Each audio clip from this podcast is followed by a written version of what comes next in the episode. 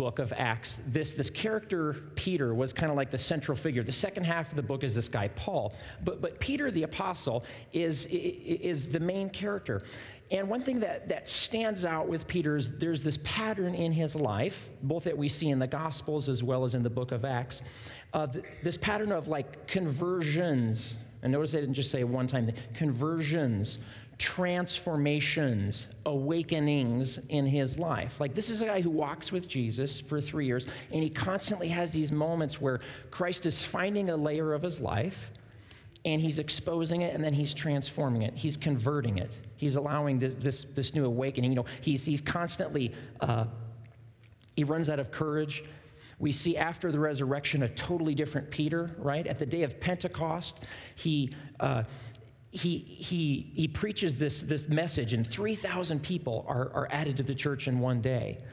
Um, and let me press pause for a second, because you know what I forgot? Like, a, like every single week uh, almost, is the offering. And, and, and, I see the, the shining plates, and, and I forgot. So, um, ushers, would you please pass uh, this? And I'm, I'm so sorry for forgetting for that. Forgive me. Um, that's an area that I need transformation on and conversion on and awakening on. So thank you for your faithfulness. You go ahead and pass those.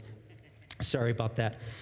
But we see this guy, Peter, and in, in his own life, even after the Holy Spirit comes into his life and there's this brand new boldness, do you realize that it's like five to 10 years later, after Pentecost, that he's on the, he's on the roof of this house and, and Jesus has to come to him and in this vision where the sheet comes down, do you remember this story? And there's animals clean and unclean on it. And Jesus has to come to him to, to confront racism in his heart.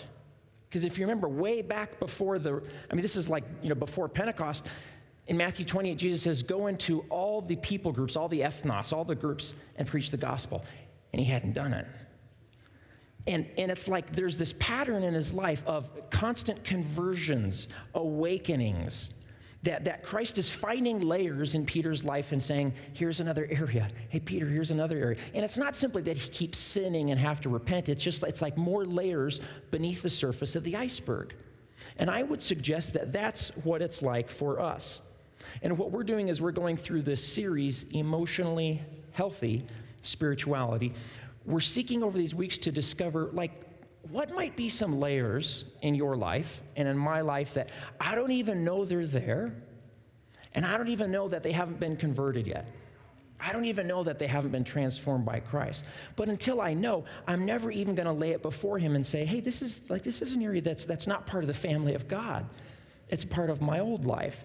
And so that's what we're doing in this process. If you if you got a bulletin, would you read with me? There's a phrase do you see that phrase right underneath kind of the, our, our, our logo of emotionally healthy spirituality? Read it with me if you would. It's not possible to be spiritually mature while remaining emotionally immature. Read that one more time with me. It's not possible to be spiritually mature while remaining emotionally immature. And so, what we're doing is the first weekend we, we looked at this idea of what, is it, what does it mean to go beneath the surface of the iceberg? Like if my life, if you know, you guys see me, you interact with me, even my family, people who know me, they only see a portion of Brent. If I were to be honest, I only know a portion of Brent. There's a whole aspect of beneath the, the surface of the iceberg who I am. Again, what scripture calls the heart. And so we talked about what does it mean to, to look beneath the surface. The second week, we looked at this idea of how do we break the power of the past. Our, our, our, families that we came from and even past experiences have largely shaped, they've, they've, they've given rules to how we behave, how we act even now as adults and engage in other relationships. And once I know that, the third principle was that Pastor Rob spoke of last week is then I have one, or I, I have, I have two choices. I can, either, I can either cover up I can see some of those broken places and weaknesses and things that are there, and I just kind of keep pushing them under the surface. Or I can live in brokenness, I can live in vulnerability, and be the kind of person who says, I'm not perfect and I don't have it all together. And following Christ is one who is transparent and aware that it's a constant conversion. It's a constant transformation. It's a constant awakening in my life. And so, the principle that, that we're going to get to tonight is this idea of living in brokenness. Uh, I'm sorry, is uh, receiving the gift of limits. What does that mean to receive the gift of limits? Um, ever wondered?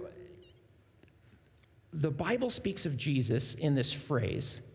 It speaks of him as the last Adam. You ever run across that before? If you read in like the book of Romans, chapter 5, it talks about this idea that, that Jesus is the last Adam. Here's, here's what I think that, that means or what's going on there. Adam, okay, the very first human being back in Genesis, was, was given the entire world, right? Everything for stewardship to take care of it as a steward, as a manager, and to enjoy it, to be able to drink it in and enjoy all that was there. But, but he was given one limit. He was given one boundary, something, a tree, which, which was out of bounds, Genesis 2.16 says. And as we know, Adam refused to live within those limits. He, he, he, oversteps those bounds. And as a result, his perfect right to rule, it was, it was torn away from him. And, and Adam, in the, in the Hebrew language, just it's, it's like the general word for man. Okay? It's like if you're, you know, Eve is the name, it just means mother of all living. That's what the name means. Adam just means like man, humanity. Okay? But that's the first man's name. And, and all the other Adams, All the other humans that, that come afterwards now live in, it's like a new dimension. It's like a new reality in which they constantly find themselves stepping over limits, stepping over God given boundaries in their life. Israel's very first king, you remember who that was? This guy by the name of Saul. Okay, he, Saul is, he, he's like the hope of Israel. He's like the gem, he's the prize of Israel. And there's this account in 1 Samuel chapter 13. He's about to go into battle as the king. And as king, he has vast authority. He has extreme sovereignty, power to make so many decisions, to do so many things as the king of all Israel. But there was one thing he couldn't do he could not make the sacrifice that was a prerequisite before going into battle. He was not allowed to do that. Only the prophet, Samuel in this case, only the prophet could make that sacrifice. This is almost like the separation of powers as we think about our government today.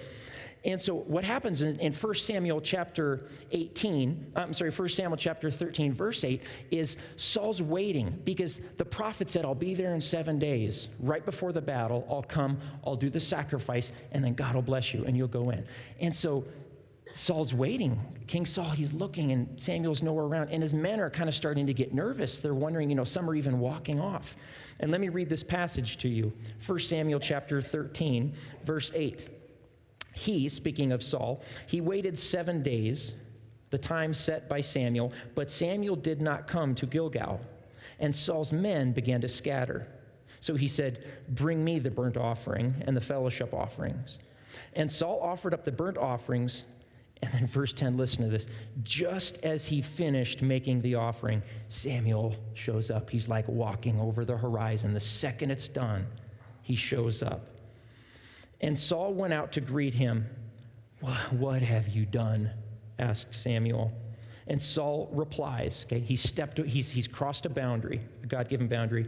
He said, When I saw that the men were scattering and that you did not come by the set time and that the Philistines were assembling at Michmash, I thought, Now the Philistines will come down against me at Gilgal, and I have not sought Yahweh's favor.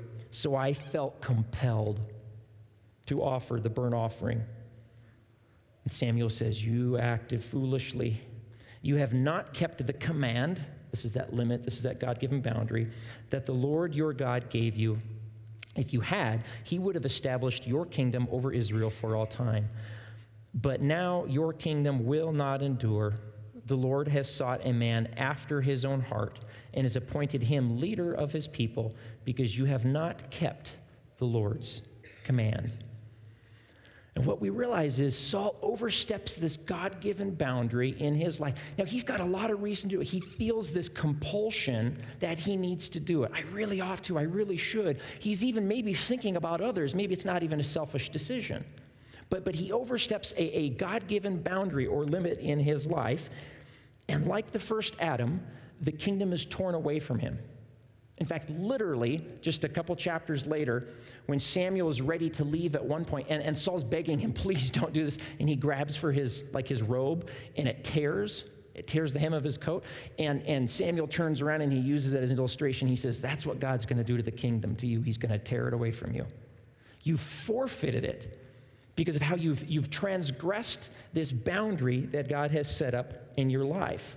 And on down the line, even to the, the best and the brightest Adams, men, they overstep their God given limits and they, and they meet this same tragic end. Listen to 1 Corinthians 15 45.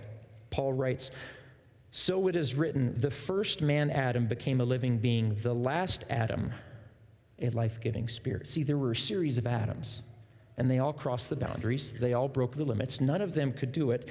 But he speaks, he says, Jesus is the last Adam.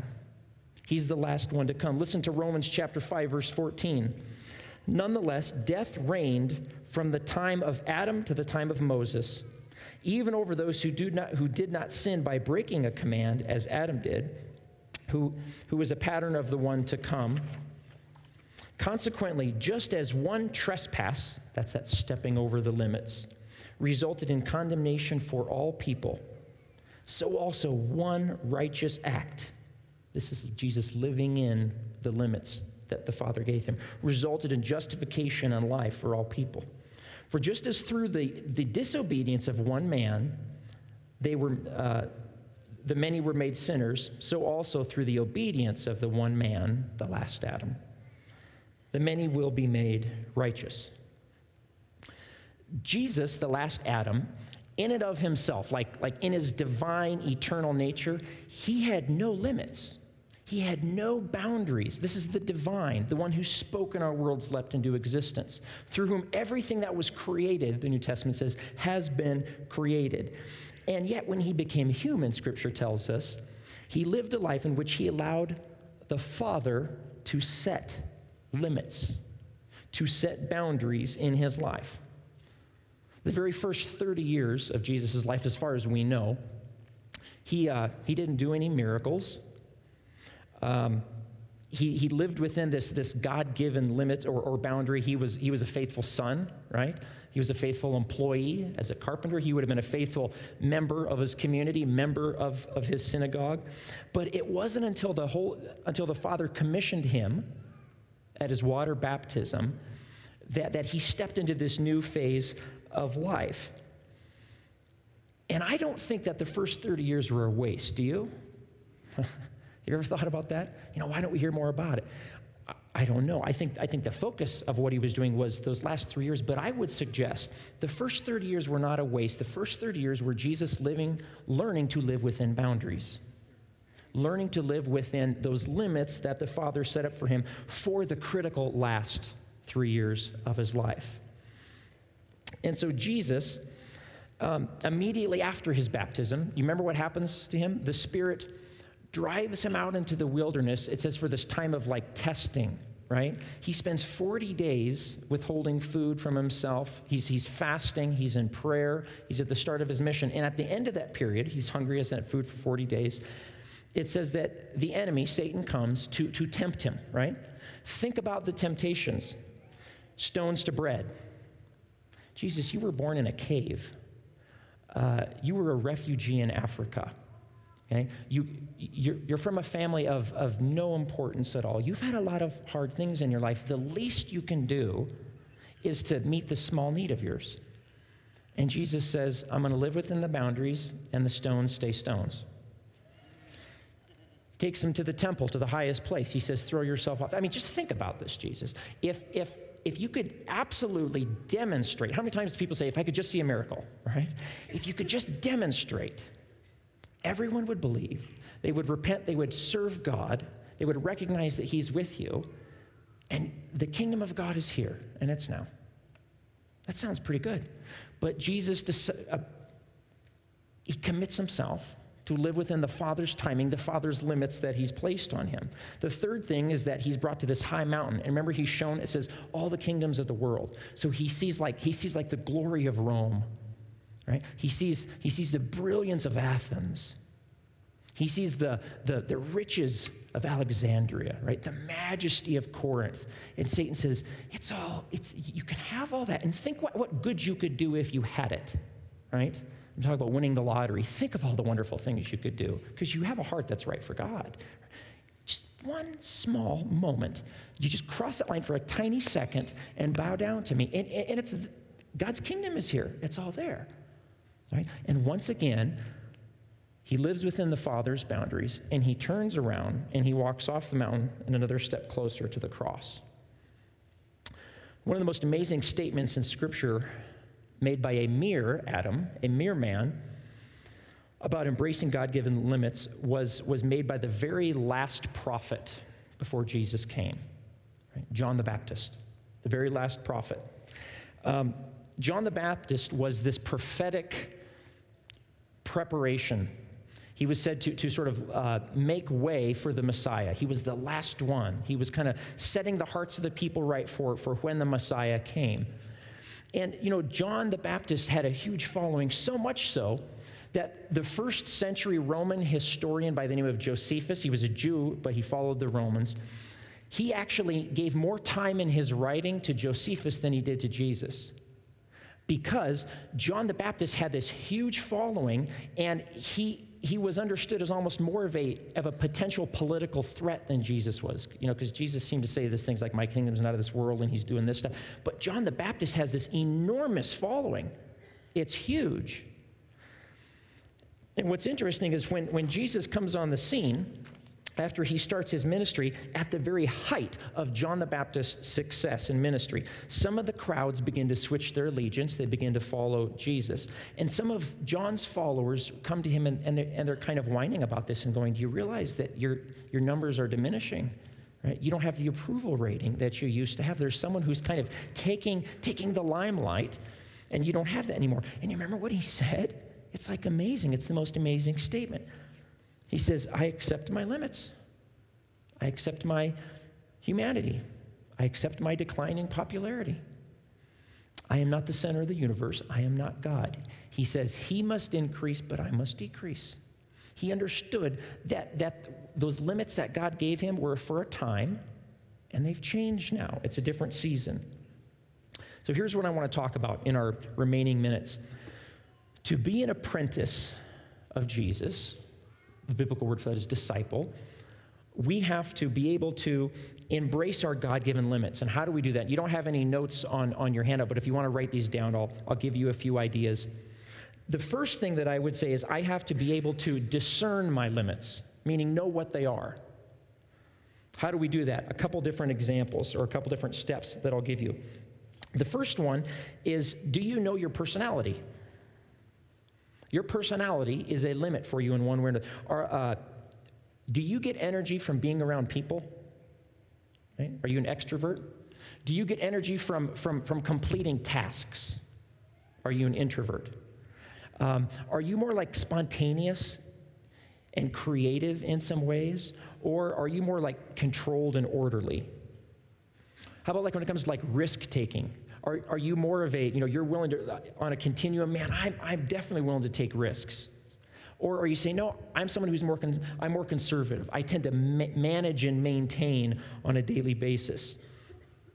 Um, there's a story by uh, uh, Parker Palmer, a man in a book that he writes. He tells a story about a time when he was asked to be the president of a college. And, and so he, you know, he was trying to decide. So he, he brought like his closest friends together with him and he said, would you just pray about this with me? I'm trying to figure out, should I do it? Should I take this role? He was a, he was a teacher and instructor prior to it. And so one of his friends said, well, well like, Parker, like, what, what would you like most about being president? And he said, well, you know, I, I wouldn't like not teaching anymore. You know, that, that, that'd kind of be a bummer. And he goes, you know, and I, I wouldn't like not having my summers off. You know, that's, I mean, that's a big part for me and my family, what we do. And you know, he went on, he said, okay, but his friends again, so, so like, what would you like most about being president? He goes, well, you know, I wouldn't like wearing a suit and tie every day. I think that'd kind of be a drag. And, you know, I wouldn't, um, you know, I wouldn't like all the politics and like not knowing who you could trust and who your friends are. And, and, and I wouldn't, and then he realized, I guess, I guess what I would like most, in a moment of honesty, uh, I guess what I'd like most is to have my picture in the paper with the word president underneath it. And he kind of got it at that moment. He realized if I were to make that decision to take that role, it would be a disaster for me, for the college as well. And so he, he, he realized that, that his personality kind of was determining where he went. Um, how many of you have ever taken like a personality assessment or, or profile of some sort? This is one of the reasons. If, you haven't been like to our Summit 2 class, where they do this shape thing of your, you know, S H A P E, it's like spiritual gifts and what's your heart, what's your personality and experiences, and all these sorts of things. And even if you have done that, I would suggest go online Take the, even if you've done it a hundred times, take it. Because as we go back to who I am, this is going beneath the surface of the iceberg to say, like, how has God shaped me? And I wonder, do you think it's even possible that our personality kind of like tweaks over time? That as we grow older, as we have different experiences, that we kind of change? This is part of discipleship. Do you know your personality? Second way that you can discern your limits is the season of life. Um, season of life is a big deal. You know, what, what kind of season you're in. Um, I, I ask my kids a question in the, every once in a while, I'll just ask them a question like we're driving in the car. Like when they start fighting, I ask a question to try to like channel all that energy and stuff. And so I asked them a question. Uh, this is like a couple months ago, this summer. And I've got four kids in the back seat from, from nine down to three at the time. My uh, youngest just turned four a little bit ago. But I said, okay, guys, hey, if you could if you could be anything you want when you grow up this is like a limits question right? If you could be anything you want you're at, what what would you be? You have two choices. And so and so keaton my nine year old as i start from oldest to youngest okay? Now listen to how the concept of limits slowly goes away the younger we get here. Keaton my nine year old says well i either want to be a swat cop or i want to be rich. And i said okay okay. How about how about you brielle? You know she's she's eight. And i said brielle how you know what would you want to be uh, she said, I either want to be a maid or an artist. Okay, okay. Uh, so, how about Serena? She's five. I said, Serena, what do you want to be? She said, I either want to be, uh, listen to the contrast here, I either want to be a queen or I want to work at Noodles and Company. I said, okay. And, the, and then Talon, who was three at the time, I said, okay, Talon, how about you? Like, like, like, what would you? And he answered like, like he had already been thinking about this for days. You know, like he knew what his answer was. He goes, well, I either want to be a boy tooth fairy or a groundhog. you know, you know, his brother and sister's like, you can't be a groundhog. And, you know, why not? Why, why can't I be a groundhog? Listen to what, listen to what someone who's slightly wiser than my aspiring groundhog son said about limits in life. Ecclesiastes 3 1 through 8. Solomon said this There is a time for everything and a season for every activity under the heavens. There's a time to be born and a time to die, a time to plant and a time to uproot, a time to kill, a time to heal, a time to draw, uh, a time to tear down and a time to build, a time to weep and a time to laugh, a time to mourn and a time to dance, time to scatter stones, a time to gather time to embrace, a time to refrain, a time to search, and a time to give up, a time to keep, and a time to throw away. And he goes on and on, recognizing that there are seasons in life. Parenting has seasons, doesn't it? Um, there are seasons when our children are very small and we need to stay at home, right? There are seasons, I'm told, where they will no longer be at the house where, where they become teenagers, and, and, and it's like we're thrust into a whole new season of life. I got this email from, from a friend of mine just today, actually, who, who, who was talking about this whole concept of like limits in her life and she was she's at a place where she said we've always had this big heart for like you know wanting to reach the needy and and and the orphans and the uh, those who, who don't have and she and her husband have three kids who are um, uh, six seven and eight years old three boys and, and so they, you know, they thought, what should we do? And they've been reading these books that are all about like crazy love and relentless and go and give. And they're just going, you know, maybe, maybe that's what we should do. And so they, and so they wanted to get involved in the foster care system. And they, and they did. And like four days after they got approved, they got the call.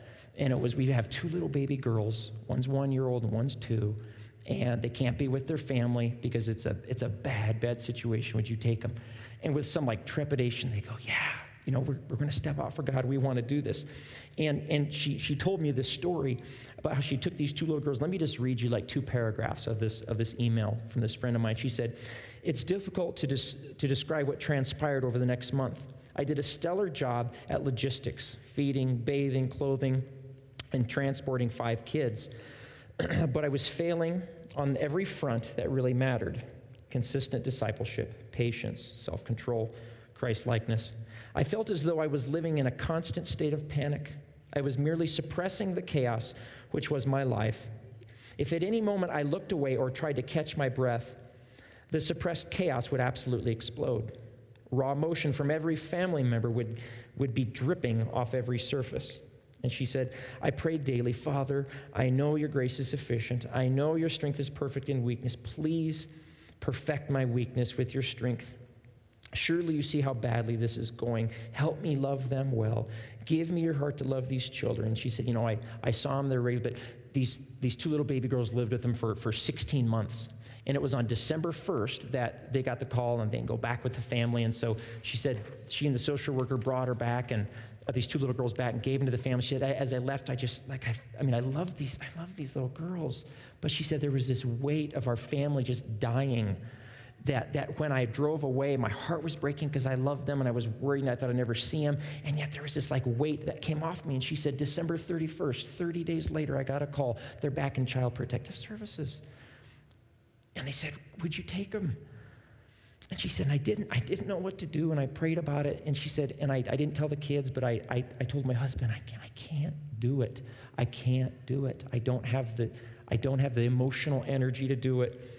And listen to these last words. I'll read this last paragraph. She said, After confessing that to my husband, the enemy began slinging his flaming arrows at me. Didn't you say you would take them back if they came into this care? You lied to keep up appearance. Didn't you say you'd like to adopt someday? You liar. It was all pretense for your own glorification. You're a failure. And since the girls won't be with you, but with some other family instead, everyone is going to know what a complete failure you are. Shame on you for not wanting to take care of those little girls. What kind of mother doesn't want to take care of two sweet, adorable little girls? When your boys grow up, they're going to wonder what kind of mother would do such a thing. You're being selfish. Just withdraw yourself from the church life right now. You said you did this in the name of Jesus. What kind of testimony do you have now?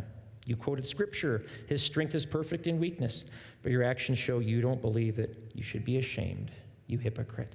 She said, This is where I lived under. And, and she said she, she prayed about it. She talked with friends. And, and she had this, this one friend in particular who said, um,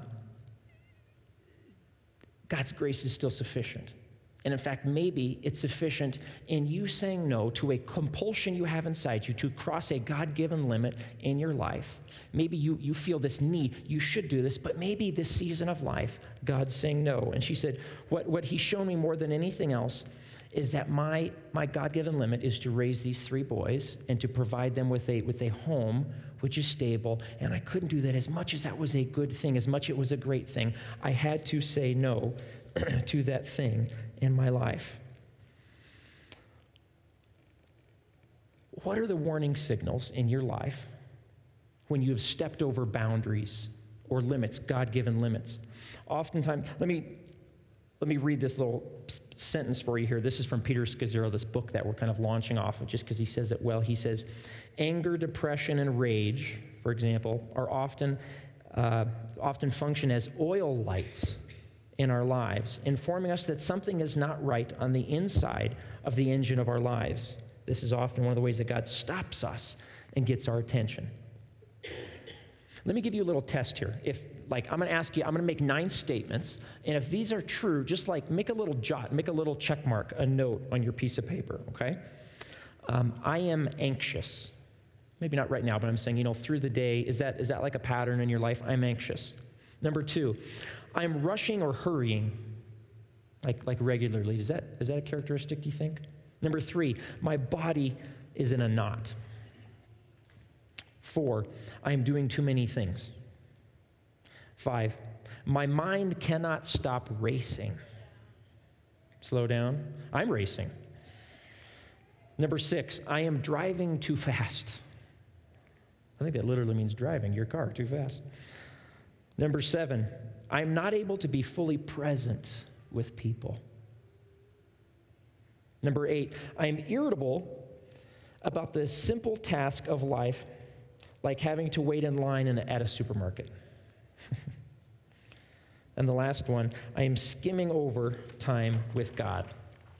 How many, how many checks do you have? There were nine possible, right? Could this be a sign that there are God given limits or boundaries in your life which you, you are overstepping for, for numerous good, I'll put that in parentheses, quotation marks, good reasons? Parker Palmer, the, the uh, gentleman I mentioned earlier, he said this self care, that's this whole idea of saying you're looking at who I am. Self care is never a selfish act, it is simply good stewardship, I love this, of the only gift I have the gift I was put on earth to offer to others. Isn't that interesting? If, and listen, we're going to go into more depth. Next week, we're going to talk about this whole idea of, of um, or I'm sorry, in a couple weeks, stopping to breathe the air of eternity. Like, what does it mean to have daily rhythms in our life? But we have to develop healthy boundaries in relationships, even in our life. Um, saying no. Do you have a hard time saying no like when you're asked to do something, is, is that like the biggest? I was thinking about this the other day. I, I went into Sam's Club and I, and I walked in and I was going up to the front um, of the store, and there were people out front like selling things, and I don't even know what it was. I didn't even look long enough, and I was Girl Scouts were up there selling stuff. And so I, I make a quick right, like, and I go, go kind of like through the liquor store entrance, and I go in, you know, because I missed them. And, and then as soon as I go into the main part, right at the optical, I take an immediate left because there's uh, a TV guy there, and he's selling stuff. So, so I take a left right there, and I kind of walk around, get my stuff there. And then as I go through like the, uh, the food section, they've got people with, uh, you know, free samples which I love. I mean, I just, I live for that. It's like back in the college days, I used to go there for free food. And, but, but, but it's like, and so walk up, and, and I can't just like get something and walk by. I kind of have to stop, and, you know, I mean, I hope they're not there, but if they are, then, oh, how, you know, what, like, what temperature did you cook this at? Oh, and I kind of act like I'm to buy it, you know, kind of like, where, so where are these located? You know, right over there. And, you know, if the kids are with me, I'll say, you know, should we, you know, maybe we should go ask mom if, you know, if we should buy this. Like, mom's at home. And I'm like, shut we're gonna, we're going, you know. Do I have a problem saying no? Yeah, I hate it. I hate, to a stranger, I hate saying no. Why? Because I want them to like me, right? I want their approval. I want them to think well of me. And so I hate that idea of saying no. We talked the other week about the reality of when, when we become Christians, we, we begin the process of being, remember this phrase, reparented, right? Because, because I, I have a family situation, I have a background, I have experiences that have shaped me. And as I enter the family of God through scripture and community, I am reparented. And these are the different areas that, that I have to say, like, where are my boundaries? And just kind of as a side note, let me give you a couple suggestions. If this is a place where you'd say, man, I struggle with boundaries, and it could be on either side, let me give you two book suggestions. The first one is a book just with that name, Boundaries. And there's one that's just general boundaries. Uh, there's another one called Boundaries in Marriage, Boundaries with Teens, you know, Boundaries in Dating. Up. But get a book on boundaries. It, it's, it's by Cloud and Townsend. We have it in our bookstore. Another book is if you would say, you know what, I'm not good at boundaries, and, and I pick unsafe people to be in relationship with. Could be friends, could be others. There's a book, same authors. It's called Safe People. You need to get the. If you do not have boundaries, you need to figure out how do I have those in life? Because those are those God given limits, I would suggest. Okay? Now, let me make one stipulation here before we kind of wrap this up. One qualification. I must constantly ask myself a question Are there limits in my life that God is asking me to break through because they're a result of maybe a character flaw? Right? Um, I'll give you an example. I am like, uh, I'm a people oriented versus task oriented. Okay, so if I'm if I'm having a conversation with someone because I'm people oriented, you know, I might have a meeting coming up afterwards, which is a task for me or something else to do. I will easily go long in in my conversation. I'll be late because to me the person is more important. And would you believe that my wife doesn't always think that? And like the people I work for don't always think that? So, you know, you show up late to something and they're frustrated, and they feel disrespected. You know, to me, I don't, I don't see it that way. That's a lack of discipline in my life, right? That's a boundary that I can't say, well, that's me, that's who I am. That's a boundary that's not okay, right? That's a character flaw in my life that I need to learn how to be a safe person, how to have appropriate boundaries as I engage with other people. But see, it, even, even limitations, I have to ask the question is this limitation that God wants me to live within? Or is it a limitation that maybe God is asking me to step outside of? Because, you know, you think about it, you look at Scripture, there are plenty of limitations that God, in a miraculous way, moves us beyond, right? How old was Sarah when God said, you know what, you're going to have a baby? You know, yeah, like 90, right? Uh, Paul says in Romans, Abraham was as good as dead, right? I mean, he couldn't, I mean, the guy is old. There's no way. That's a boundary. And yet God does this miraculous thing, right? Guys like, you know, Jeremiah um, and Elijah are, are prone to depression, and yet God does some phenomenal things through their life. So this isn't the idea of just say, oh, every single weakness and flaw I have, that's a boundary and I'm going to live within. But the rule of wisdom which that's what scripture's about. It's not about giving laws, do this, don't do that. The rule of wisdom asks questions and says, I need to go before God and lay me, all of me, beneath the surface and say, God, what do you want me to do with these? Because I got limits in my life. Are these ones you're asking me to live within? Are these ones that maybe through faith you're asking me to, to step over? Hebrews chapter 11 is full of, of these heroes of the faith who conquered, did all these things, um, and, and overstepped boundaries in their life. But what are the limits here? And here's the thing choosing to live emotionally healthy, emotionally healthy spirituality, will involve you constantly coming back to this, constantly reevaluating your boundaries in your life. And what I want to do is that I'm going to invite the band to come up. And I want us to pray in, in specifically two categories as, as we come before God and ask the question is God calling you to, to kind of lay yourself down? Okay? To, to submit to a boundary in your life, maybe just for this season. Maybe something's going on in your life that He's asking you just to lay yourself down. And if so, you know what? God's grace is sufficient. He'll help you in that. And you're, you might have to push your pride down. God will meet those needs. And there, there might even be some grief over not being able to do. Maybe there's a preferred future that you had in mind that, you know what, you're not going to make it there now. Right? Because this limit says you, you won't get there. Maybe it's a God given limit. And you, you might have to grieve over that. Next week, we're going to be talking about grief and loss as a principle to being an emotionally healthy person. But secondly, is God calling you to lay yourself down by maybe carefully stepping outside of some particular limit. Again, maybe due to some character flaw in your life, which He's going to expand your soul because here too, His grace is sufficient, right? I'm going to ask our ushers to come.